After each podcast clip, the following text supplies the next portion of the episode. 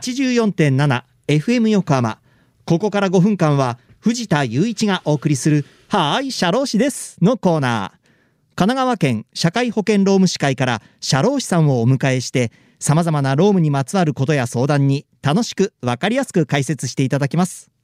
2月の社労士さんは神奈川県社会保険労務士会横浜北支部支部長の加藤武さんです。加藤さん今週もよろしくお願いします。はいよろしくお願いいたします。さあ前回は、まあ、最近ハラスメントに対する規制が厳しくなってきているということをねお話ししていただきました。で今回からは、まあ、職場の三大ハラスメントやそれ以外のハラスメントについてお話をしていただけるということで、まあ、まずは職場のこの三大ハラスメントこれがどんなものか教えていただけますか？はい職場の三大ハラスメントとはセクシャルハラスメントセクハラ、はい、マタニティハラスメントマタハラパワーハラスメントパワハラのことを言います、はい、考え方や捉え方が人によって違うため自分でも無意識についついハラスメントをやってしまっているというケースがあります、はい、リスナーの皆様も人事とは絶対に思わないようにしてくださいちょっと今一瞬かなり強く伝えてましたけど加藤さんも何か以前こうあったんですか？はい実は私若い頃にセクハラをやった失敗がありまして、えーはい、あの40代半ば以上の方なら覚えてる人が多いと思いますが、はい、モデルが女優の宮沢りえさん写真家が篠山紀信さんで、えー、1991年に発売されて165万部の大ベストセラーで社会現象にまでなった写真集「サンタフェ」ってありましたよね。はいありましたね。要するに宮沢りえさんのヌード写真集ですが、はい、当時私は写真を趣味でやっていて、はい、篠山紀信さんの大ファンだったので、はい、写真集の宮沢りえさんを純粋に美しいなと思って見ていました、見ているだけならよかったのですがこともあろうにその写真を自分が使っている会社のノートパソコンの待ち受け画面にしてしまったことがあるんです。なるほど、はい、当時はハラスメントという言葉が少しずつ普及してきた頃だったと思いますが、はい、それを見つけた同僚の女性社員が早速私に近づいてきて「加藤さんそれ作ハラです」と言われてしまったんです、はい、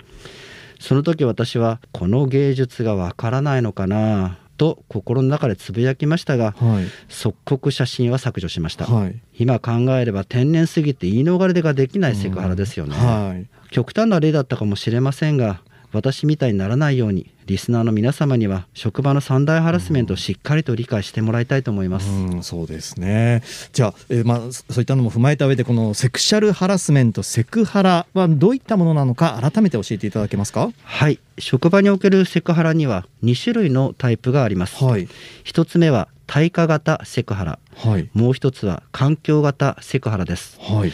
対価型セクハラは性的な言動に対する労働者の対応により労働条件などに不利益を与えるものです、はい、例えば上司が職務上の地位を利用して性的な関係を強要したそれを拒否した人に対して減給や降格解雇をしたり他の人と待遇の差をつけたりすることです、はい、環境型セクハラは性的な関係は要求しないですが性的な言動により周囲を不快にさせ職場環境を損なう行為です、はい、例えば性的な話題をしばしば口にする恋愛経験をしつこく尋ねる、はい、宴会で男性に裸踊りを強要するなどです先ほどの私の若い頃の失敗は典型的な環境型セクハラということになります、なお職場におけるセクハラには同性に対するものも含まれますので注意をしてください。これしっかりとこれ学んでいかなきゃいけませんよね。さあということでリスナーの皆さんいかがだったでしょうか、えー、はい社労士です。では皆さんからのメールもお待ちしています。社労士さんに聞いてみたいことやこのコーナーへの感想もお待ちしていますメッセージをご紹介した方には、はーい、社労士です。オリジナルステッカーとオリジナルエコバッグをセットにしてプレゼントいたします。メールアドレスは、社労士アットマーク、fm 横浜 .jp、sharoshi、社労士アットマーク、fm 横浜 .jp まで。また、この番組のポッドキャストもアップされています。FM 横浜のポッドキャストのページや神奈川県社会保険労務士会のホームページから飛べますので、ぜひ聞いてみてください。